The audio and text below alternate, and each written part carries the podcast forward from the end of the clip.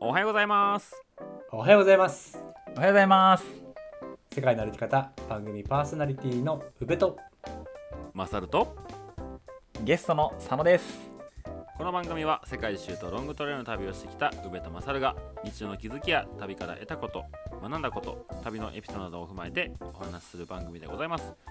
本日は10月28日木曜日、えー明日クラウドファンディングのスタートが間近というところですね。そうですね。はい、はい。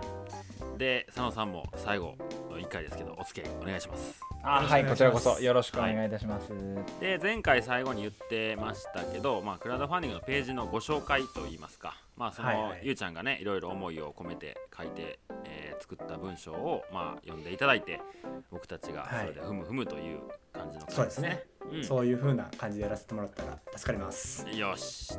じゃあもう早速いいですか、そうですね、うん。はい。よろしくお願いします。えーはじめまして。千葉県鋸南町で、えーオフグリッドのブルーベリー農園開業を目指している宇部雄一郎と言います。私は、えー千葉県の鋸南町で生まれ育ち東京農業大学を卒業後種苗メーカーに5年間勤務していました。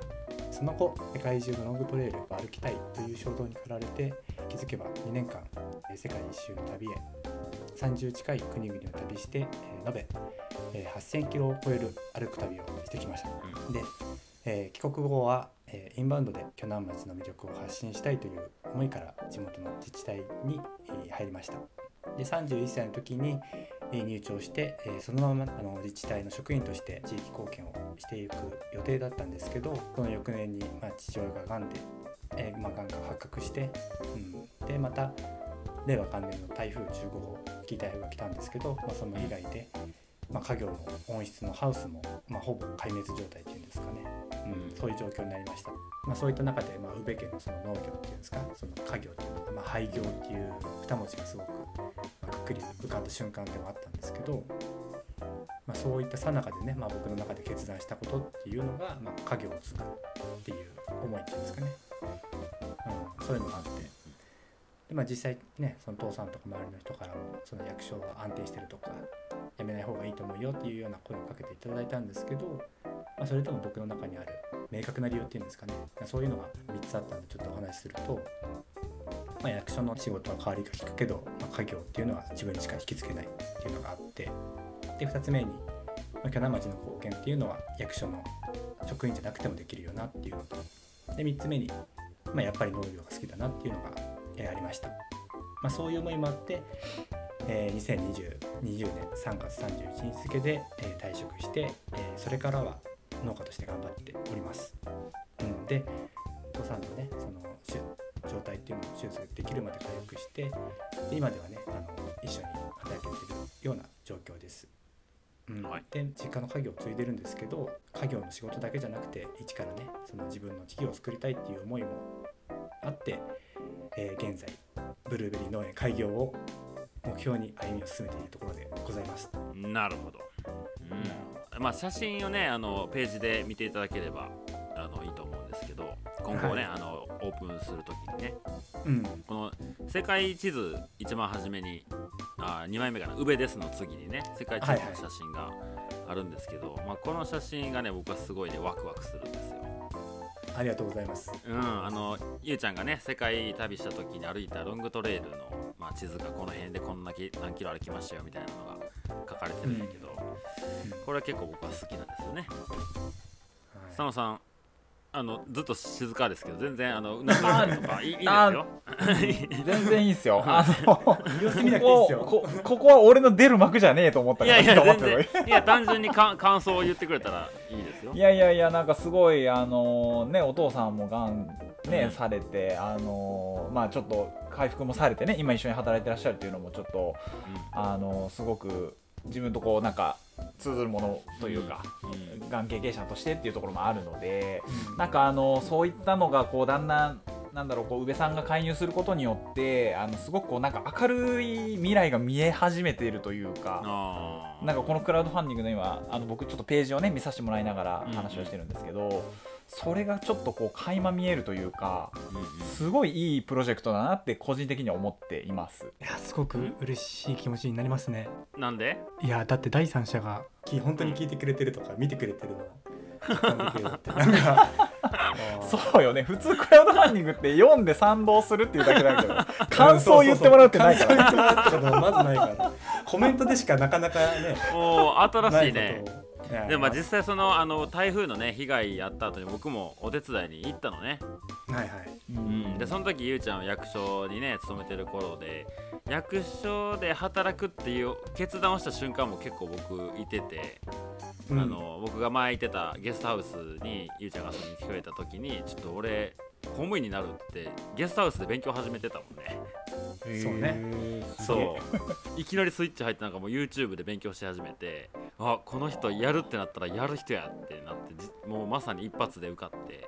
そうそう。でそれ台風の被害でちょっとまああの僕も家に 2, 2度か3度行かしてもらってるんやけど1回目に行った時の親父さんともねお母さんともあの、はいはい。仲良くさせてもらって、まあ、うん。それがんでって聞いて、まあなんかできることないかな。とにかくまあ行くことはできるし、うん。まあ、ゆうちゃんはその実家のハウスがぶっ壊れてるけど役所の仕事ももう山ほどあるからなんか家のことほったらかして役所に行かなきゃいけなかったりとか、すごいね大変な状態でもうゆうちゃんは仕事に行ってて僕はそのハウスのねだあの片付けというかできることを一緒にやらせてもらっていろいろ思うことはありますね。はい。うん、じゃあまあじゃあ続きはい続きましてっていうか。はいはい。はい。はいこのプロジェクトで実現したいことっていうテーマでうん。書いてあるんですけど、うん。このプロジェクトで大事なことっていうのかな、うん、僕の中で多くの人にねその携わってもらうことっていうのが一番大事だなという思いがあるんですよね。うん。うん、でもちろんあの最終的にはそのオフグリッドでこういうことをしていることが面白そうとかそこに関心を持ってもらうことが目標ではあるんですけど、うんうんうん。まずその鋸南町にブルーベリー農園を作るっていうこの思いになんか賛同してくれる方が関心を持ってくれて、うん。うん、なんかそのオープンに向けてその過程を楽しんでもらいたいっていうんですかね、うんうんうん、なんかそういった僕だけが持つ愛着とか思い入れっていった感情が自分だけで突き進むっていうよりかはみんなとっていうか言ったらあれですけど、うんうんまあ、誰かと共有することで農園が開業するなんて言うんだろう。な、一人でやったからできて来てくださいっていうのじゃないうん。関係性をこの2年間で築けることがこのクラウドファンディングをやる意義なのかなと思ってうん。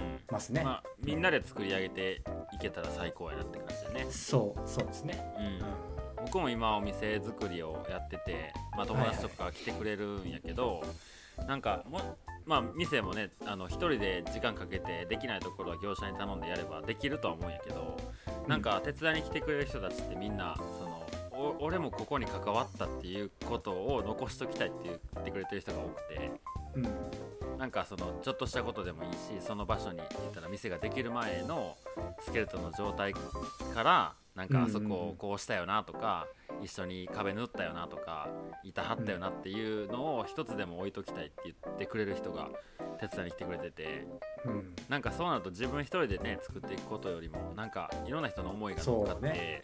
うん。なんかすごいねあのまあねみんなにお願いしますっていうのもなんか変な話かもしらんけどうん。なんかそう言ってくれてる人たちがいてのはすごい嬉しいしなんかよりいいものになるなとは実感してる部分があるのででもあとはなんかそういうプロジェクトに関わってもちろんねその支援するっていうのはお金を払って、まあ、返礼品があるとは思うけどなんかそれの向こう側にこう実際に農園に足を運んで、うん。そこでまあ支援した人同士だったり、えー、雄一郎宇部と出会えてとかなんかそういう人とのつながりができてなんか距離は離れててもそう思い合える関係とかができるのがなんかいいのかなとは思ったりするね。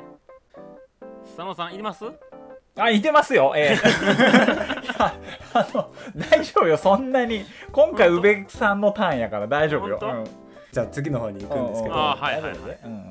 僕の、まあ、町の紹介っていうんですかね、まあ、佐野さんにもいつかは来てほしい、ああそうですね。これは聞いてもらいたいなと思うんですけど、えまあ、僕が生まれ育った町っていうのが、まあ、人口7000ぐらい7200人かな、まあ、7000人ぐらいの小さな田舎町なんですけど、まあ、すごくねあの観光資源というかのこぎり山もありますしうん。石を切り出した大仏の中で一番でっかい大仏があるんですけど、そういうのもあったり、まあ、日本三大水仙峡っていうんですか水仙がすごく有名なところでもあって、まあ、そういうので有名な町なんですけど、うん。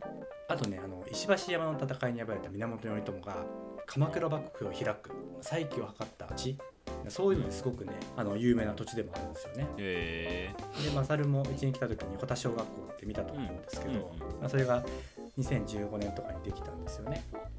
あえっ、と道の駅としてできたんやね保田小学校。そうそうそうそう。保田小学校が廃校になって2015年に道の駅として復活しましたってことね。なるほどね。へうんね、それができてすごく観光客の人が増えたんですけど、うんうんうん。地域で暮らす人の目線的にはなんかどっかで他人事のような感じっていうんですか？えその商店街がすごく閑散していて、ね、同世代の人たちは都市部に移り住んじゃってうんうんこの町に住んでいる若者っていうのはやっぱりどこの田舎も同じだと思うんですけど少子高齢化率っていうのが、まあ、千葉県内で第2位っていうんですか？そのおじいちゃんは多いけど子供が少ないっていうのが、まあ、進んでるような、まあ、町なんですけど、うん、なんかそういった中でもその何ですか風の被害とかもあって観光客も減るし人口のね減少どんどん拍車がかかってくる状況で、まあ、コロナっていうね、まあ、これは全国的に言えることだけどなんかすごい厳しい状況が続いている中でなんかまだまだ、ね、その頼朝の復興の地位を頼朝が、まあ、鎌倉幕府を開くって再起を図った思いっていうんですか？なんかそのまだまだこれからだっていうような再起を図る思いがなんかこのプロジェクトに移せればいいなっていうようなすごく思っている次第でございますって感じかな。なるほど。うん。佐野さん千葉はバイクの時に行きましたか？千葉は行きましたよ。あのー、あれ。あそあのー、あれ。あそこ。鎌倉。鎌倉。うん、うん。うん。あ？鎌倉？違う。な神奈川おいおいおいおいおい。あ日本に来てへんな。チリ来てへんなこの人。千葉俺行ってる行ってる。行ってるよ。絶対行ってる。ああのねああそこあれ柏？あ、まあ、柏はそうですね。柏もそうだよね。はてな。あ柏柏スタジアム行ったよ。柏スタジアム。えどの辺通ったんですか千葉の？えー、ちょっとねあんまねちバーチーはねちょっとあんまりバーチーって。記憶がないんだよな僕はあでも絶対行ってるはず。の全部、うんうんうん全部あの橋なんていう海沿いを全部走ってったから。あ房総半島？あそうだ日鋸南町も通ってんのよ絶対。あうんそうなんや。絶対通ってる、うん。うん。でそこからあの房総半島の先っちょ行って九十九里を自転車で逆風ですげえ進むの遅かったんやけど。そんな思い出がありますね、うん。いやーまたね佐野さんたちには来てもらいたいなと思っております。そうですね。はい。うん。でもすごいねいいとこですよ。なんか海もすぐそこやし。そうやんな。ううん。んでなんか千葉って山があんまりないって言われてる県なんやけど。はいはい。なんか結構なんか緑豊かなあのブルーベリー農園宇部家の近くは結構僕山が目に入るからなんか海もすぐ近くやし山もあるしはいご飯も美味しいしね。うん。うんすごいいいとこやなって思ってますよ。ありがとうございます、うんうんはい。でですね、まあ、まあなんでブルーベリーなのかっていう話をまあそ皆さんもね結構そこですよ、うん。まあ聞いたことはあるかもしれないんですけどはい、えーアメリカのねやっぱりそのロングトレイルで出会った感動を表現したいっていうのが、えーうん。僕のこれが一番大きい、まあ、原動力になっております。うん、で28歳の時にパシフィッククレストトレイルという、アメリカの西海岸沿いをメキシコの国境からカナダの国境まで続く4265キロの道を歩く旅をしていました。うん、でカリフォルニアの、砂漠地帯とか、えシエラ山脈の美しい大自然すごくねあの数々心を惹かれる絶景っていうのがあったり道中で出会った素敵な人たちとの出会いとかあのすすごいあの世界だったんですけどなんかそういった中で乾燥地帯では、まあ、森林火災が発生してたりとか立ったまま燃え尽きた木々とかが、まあ、その光景が数十年経つ頃には、まあ、木々が勝手に再生していくっていう、まあ、光景があったんですけど、まあ、そういう光景をね眺めながら歩いてた時に、まあ、そういう立ち枯れた木々の中から、まあ、力強くっていうんですかねすごく群生してるブルーベリーが現れたんですよね。うん、あ普通に思うもん。どうぞ。えー1日40キロや50キロ歩くハイカーの足を止めさせてえー30分1時間積んでは口いっぱいに頬張りまた積んでは空いたペットボトルに詰めてえー楽しい時間を過ごしました、えー皆が皆、えーバックパックをなくし捨てて無邪気な子供のようにブルーベリーピッキングを楽しんでいる光景は、えその瞬間を楽しむといった今という人生を楽しむ爽快感さええ教えてくれた気がしました。そしてその世界を表現することがロングトレイルを歩いてきた私がやりたいことであり多くの人にブルーベリー狩りって楽しいということを伝えたいのだと思っております。うん。なるほど、うん。これは佐野さんには分からない世界やね。いやー分からんしブルーベリー積んだことないしな。ああでもそうそうちゃうかな。普通そうに日本で。よ普通はそうそうそう。そうね。みに行こうってなかなかいちご狩りだったらあるけど。だし、そうね。なかなかねあの買うってなってもまあまあなお値段するじゃないですか、そうなんですよ。なんでそこをこうねあの、まあ、積み積んでこうちょっと食べるってなかなか多分今の日本にない感覚というかうん。うんすごく素敵なことだなと思いますけどね。なんかねその、うん。1日4 5 0キロ歩くってなると大体1日のか活動時間っていうか動いてる時間が10時間から1 2 3時間かかんのね、はいはい、はいはいはい。でそんな中のいわゆる1時間はいいですね。30分とかって結構30分も休憩したうらんそうやんな。その分行こうとしてる距離が届かなくなるのよそうやんな。それでもこう足元にこうちょうどいいなんていうかこういい高さにね膝下ぐらいにふわーっていっぱいなってんねブルーベリーが、はいはいはいはい。それをこうバックパック重たいやん、はい。それをこうかがんで取らせるあのブルーベリーのあの魅力はねすごいのよ。確かに。はあなるほどね。うん。でその1個がさそんなめっちゃ大きい果実じゃないから。ないんだよね、はいはいでうん食べたらさやっぱもっと欲しくなるのねあれ。そうね、まあなるほどなるほど。そう。はいはいはいはい。であのまもう一個だけ、もう一個だけをずっと続けた結果もうバックパック下ろしてもういい？っつって。うんもういい。って、へーであの歩いててグルブルーベリーわーってなっててこうなんて群生したら結構他のバックパックをね置いて他の配下がこうガサガサやってたりとかしたり、うん。はい。まあ、それでそんなんも気づかずに夢中で撮ってたら他のハイカーとばったりやって「おおお前も撮ってたのか」みたいな。へえでも手も口の中もブルーベリーの色ハックルベリーそうね。ってベリーなんやけど、うん。もう紫色にはいはいはい下も紫手も紫みたいになってニコニコしてるっていうまあ PCT だけじゃないけど、まあ、PCT ではすごいなんか思い出深い瞬間やね。うんそうやなそうえーございますね。はいはい。うん、で、まあ、次なんですけど、まあ、うんなぜオフグリッドなのかっていうのをお話ししたいと思います。ほい。うん、でこれは、えーちょっと不便だけどなんか面白いを発信したいっていうのが、えーあるんですよね。でちょっと読ませてもらいますと、まあ、当農園は贅を尽くす観光農園ではなくちょっと不便だけど十分楽しめる農園を目指します。えー具体的に言えば植物に与える水は既存の農業用水かっこ稲作で使用される水を使い来園者にはウォーターサーバーで対応すれば大掛かりな水道工事は必要なくなります電気にしてもその日に必要な電力だけを自家発電で賄えば電線を県道から引っ張る工事も必要なくなります。駐車場についても道の駅保田小学校および臨時駐車場を活用させてもらうことで近隣に面した、え農地を駐車場にする必要がなくなります。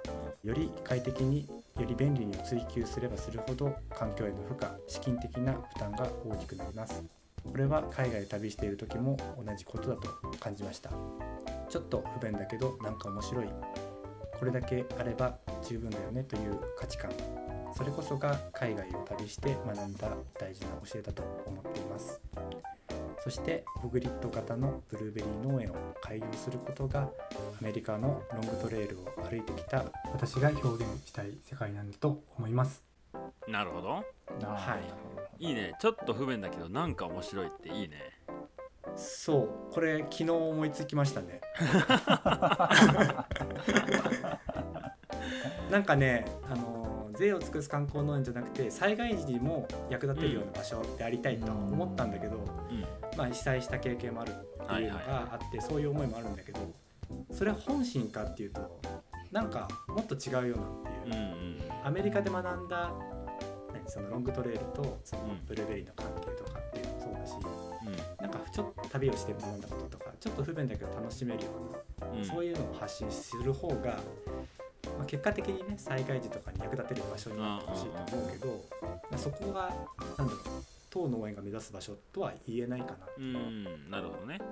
ていうので昨日しっくりきた言葉をちょっとチョイスさせてもらいました。でもなんか多分佐野さんも僕らも歩きやったり自転車やったりバイクで旅してるけどまあ不便じゃないですかまあそうね。ねうん。でも何なんでしょうねあの楽しさ。あの面白さ。確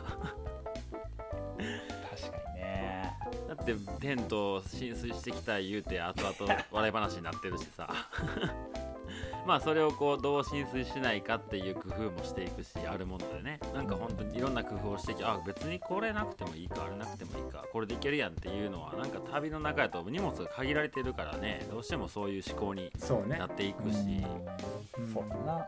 なんかそういう価値観を表現したいしそういうのいいよねって言ってくれる人が来てくれる農園にしたいなっていう思いがうんあるから、なんでブルーベリー農園なのかとなんでオフグリッドなのかっていうのがすごくね結構僕の中では大事なうん柱っていうか、うん。そうね。ポイントかなとは思います。にね。うん。じゃあ最後のはい。締めの言葉っていうところをちょっと。ご紹介したいんですけど、はいよはい、えー今回のプロジェクトはオールはナッシング型で200万円の目標となっております。うんはい、オールはナッシングっていうことで、えー目標金額に達しない場合は、えー皆様の申し込みは全てキャンセル全額返金となります。どんな結果になろうともこのブルーベリー農園の開業への歩みは進める思いはありますがこの配信を聞いてくれた方っていうんですかね、うんうん、そういう方には、えーぜひ仲間になっていただけたら嬉しいです。このクラウドファンディングに挑戦することで面白そうだから協力するよというような方々のねあの思いを乗せて、えー開園までの原動力にさせていただければと思いますので、えーはい、支援してよかったとね思ってもらえるように全力で頑張っていきたいと思います。うんはい、でそういったところでこの思いにねあの賛同してくれる方がいらっしゃったら、えーぜひご協力ご支援のほどよろしくお願いいたします。なるほど。いやこの文うわーこの文章かん作るのも大変やもんね。いやそんなことはないですけど、いやいやそんなことあるよ。僕も一回ふわっとやりかけた時大変やったあでもどんどんなんだ何が伝えたいのかっていうのをどんどん整理できていくのは良かったなと思う。うんうんううん。ん、これを機会に自分は本当に何がねこれを活用する理由とかっていうのを考え直せたから。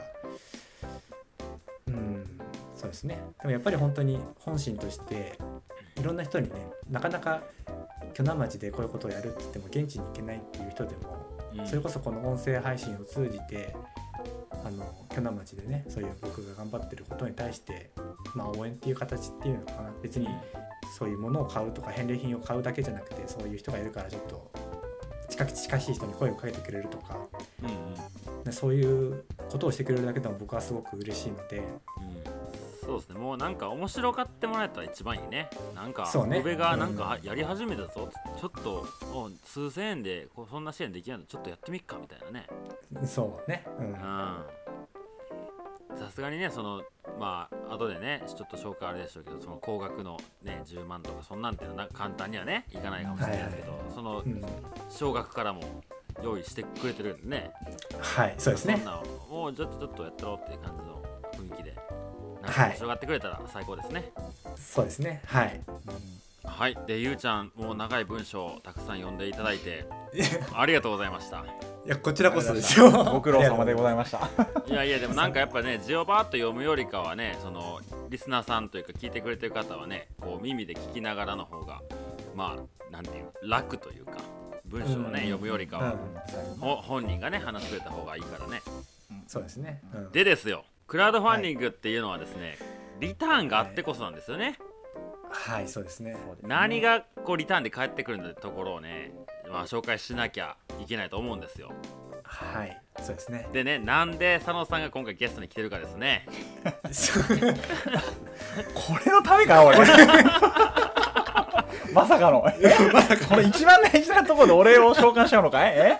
本当に。火曜日の配信がフリーみたい。な伏線回収がすごいね。いやいやもうそりゃあのゆうちゃんもあの MeToo ラジオで育ったって言ってたんで。ああなるほど、はいもうここは先輩として。はい、えー大御所、はいよろしくお願いします。なのでちょっとリターンの紹介を佐野さんよろしくお願いします、はい、えーじゃあ今ご紹介に預かりました、えー私佐野と申しますけどおおも、はいはいはい、えーと今回のクラウドファンディングに関してですね、えーリターン品のご紹介をさせていただきます。えー、とまずまずですね一番最初、まあ、これお手頃な500円というところの返礼品から紹介するんですけども、はいこちらはですね、あのポストカード、うん。えーまあえーポストカードなんですけどもこちらあの、まあ、宇部さんがね見てきた、まあ、PCT 歩いた景色だったりとか、うん。えー世界いろんなところをね旅された、えー景色っていうものが映ってまして、うんはい。まあ、あのこのどのポストカードが届くかっていうのは届いてからのお楽しみってなるほど。いうのが、そうですね。えーまあ、こちらが500円でですね、まあ、非常にこうお手頃な、うんえーまあ、クラウドファンディングもしやすいかなっていうところの、はいはいはい。えー返礼品となっております。はい、はい。でですね、えーとまあ、ちょっと代表例でいろいろご紹介していくとですね、えーうん次に、はい。えーまあ、5000円おはいはい。でですね、その今言いました、えーまあ、宇部さんが見てきた世界観の、えーオリジナル壁掛けのカレンダーのはい2冊セット、なんと2冊で5000円なんですね、えこれって種類は違うんですか？種類がこれなんと違うんです。そりゃそうですよ。だって2つ同じものもらっても意味ないですもん確かに確かに確うかに。えどういう2種類なんですかそれは？えー、とこちらですね一つはですね、えー世界の絶景コレクションの世界一周した時の。はあ、はあはあ、そうですね。はい、えー世界一周された、えー12枚の、うん。えーはい。12ヶ月分のですね素晴らしい写真が載ってるカレンダーセットが1冊。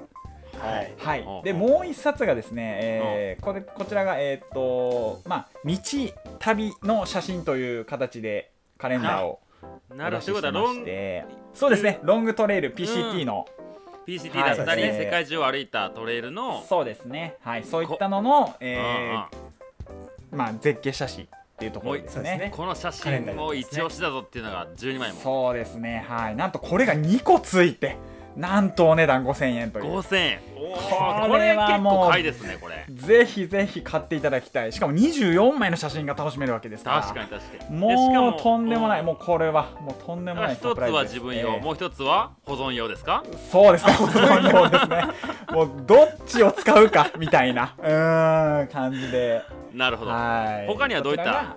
はい返礼品がが5000円ではい返礼品はいはい他にはということですね。はい。で、続きましてですね、えーっと、はいちょっと1万円の商品のご紹介をさせていただくんですけども、よろしくお願いしますはい。えーっと、こちらがですね、なんと、えー先ほど言ったカレンダーがですね、ついた、はあプラスですよ、プラス。うんなんとこの鋸南町にブルーベリー農園ができた際のプレオープン招待券もついてしまうという、えー。先ほどの、えー絶景世界を歩いた絶景なのか道の。まあ PCT とかね道ね。えー道の方の方のカレンダーなのかというところにはなるんですけども、うん。はい。それとなんとプレオープンの招待券こはあちらがついて1万円。えこうやってもはいうプレオープンの時はいよいよブルーベリーも収穫できるんじゃねえかっていうタイミングですよね。そうですね。なるほどなるほど。ということはこれあれですねブルーベリーとカレンダーというようなあ確かに確かにそう。感じですよね。でちょっとこうブルーベリーをこう摘む体験もついたというところでこのお値段。ね。1万円でやらさせていただいておりまして。プレオープン招待券にはこれブルーベリーが隠れてるわけですね。そうですね。ブルーベリーも絶対食べられますね。なるあー素晴らしい。これ裏技です。裏技、うん、裏技もついちゃって。今コマンド入りました。えー、えー、なるほどなるほど。ぜひ来ていただきたいそうですね、はいはい。やはり、まあ、今回のメインはここだと思いますので、はい。ぜひあのこちらもね体験していただきながらブルーベリーのお味の方もえ確認いただければなというふうに思います。はい。はい。はいえー続きましておまだあります。まだかご紹介しますよ。はい、えー次が3万円の商品になるんですけども、おちょっと高額になってきましたね。はい、ちょっと高額ですね。あの、うん。なかなか高額な商品にはなるんですけども、はいはい。内容えーとまずこれがですね、先ほどの、えー最初に紹介しましたカレンダーが2つともつきます。そうですね。はい、はい。で、えーさらにプレオープンの招待券もつきます。ああもちろんですよね。はい。はい、もちろんもちろん、ね。ここまでがはい1万円のセットですね。ですよね。そうですね。じゃあ残りのはい2万円で何ができるか。なんとはい。このブルーベリーの植え付けた苗木のうんオーナーさんになります。えー、それ結構熱いんちゃいますこれ。これはねなかなかいやその発想なかったなっていうだってこれこれ俺の木だよって言うわけでしょ？そうそうそうそう。ね。はい。うん、だからちょっとこの応援来てあのその木に関しては幅利かしていや俺の木に触れんじゃねえぞみたいな。わけですよねうんそうですね。まあ、そこでちょっとねいろいろこう収穫できるよっていうとそう、も収穫までを楽しめる。あなるほど。植栽体験だったりとか剪定の体験もついてきますよっていうところですね。はい。ほうほうそんな感じです、なるほどなるほど。農業体験までできちゃうという。ああそうですね。これはもう2万円以上の価値がありますねこれ、えー。でこれがカレンダーもプレオープン券もついての3万円ですからね。そうなんと3万円。これはお得。これはお得、えーこれお得ですね、まだあったりするんですか？うんまだございますよ。まだ用意してますか？これがですねはい、はい、あの最後にですね、うん。ちょっとご紹介させていただきたいんですけども、はい。はい。えっと、この今、えー世界の歩き方の、えーポッドキャストをですね、えーうん。ご視聴の方にはすごく嬉しい特典ではないかなと思うんですけども、はなんとこれ、えーパーソナリティのお二人が、はい。井出さんとマサルさんがああ私も、はい会いに行くというお。のがあるんですけどもこれがなんとお値段。はい。12万円で、いやーこれはねあの僕これはね。これ僕は安いかどうかは分かんないです。皆さんが安いと思っていただければ。そういうことですね。ありがたいですね。はい。もちろん交通費だってもう宿代って全部こっちが負担していきますいくわけですからね。はいはいはい、はい。でももうあのーお二人が行くだけっていうような感じですよね。そうですね。これさえ払っていただければどあの国内であれば行きますよ、どこでも行きますよ、うん。でそこでイベントをやって、ね僕たちがの話でよければ話をさせてもらったりとかねスライドを作ったり、トークイベントとかしたり、その収益はもうその皆さんが、ねそそうですね。この会場を、まあえー使わせてもらった形の、まあ、売り上げというか収益にしていただければって感じですよね。そうですね、うん。はそうなんですよ。でなんとねこのお二人、あのーまあ、前回のね放送でもありましたけどもうん。このポッドキャストなんと10万回再生を超えるぐらいねあの、ええ。言ってしまうと収益力はあると思うんですよ。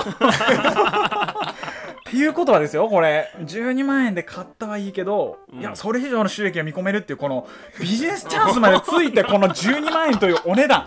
これはねいや俺やったなと思ってね。これはやっとると思って。なんでこれはもう非常に安い買い物だと思うんでぜひとも皆さんね12万円でお二人に会ってねそうですいろんなお話あの12万円以上の価値があるお話も聞けると思いますんで。はい、そこはあのでぜひお買い上げいただければなというふうにですね。ご支援ご支援いただければなというふうにね思いますけども。はい。はい、といった感じのですね返礼品がついてくるこんな素敵なプロジェクト、皆さんぜひ、えーご参加いただければなというふうに思っております。はい。はい。私からは以上です。もう拍拍手ものですね こんな感じでよかったかい？まあねあの他にもあのたたくさんね返礼品を用意してるんですそうですね。けどまあはいはい。代表的あなものをご用意はしているみたいなんで、あの、そちらはね、あのぜひあのクラウドファンディングのページの方でご覧いただければいろいろうんあのわかるかと思いますので。そうですね。あのはい。カレンダーとかも大体のこう雰囲気はパッとねね。写真が載ってるんで、そうですね。見ていただけると思います。はい、かと思います。はい、でこのページにアクセスする方法は、えー今あのインスタグラムに貼ってあるページっていうのは限定公開用なんですよね。なるほど。おお、なるほど。その29日になったら、えー僕のプロフィールのリンクのところに、うんうん。えーうんうんクラウドファンディングがリンクでできるようなうん。ものを貼っておくのでそこから、えー入ってもらえればと思います。うん。うん。なるほど。でストーリーズストーリーズでももちろん、えー告知の方とかもしていくので、はい。えーちょっと気にしてもらえればと思います。そうですね。なるほど、なるほど。さ佐野さん大役お務め ご苦労様でしたいや、あ、大、大丈夫だったかなと思って、すごい心配です。このこのラジオで MeToo ラジオ感をすごい味わえたのが僕は嬉しかったです。なんか途中聞き入っちゃってて、あすげえ。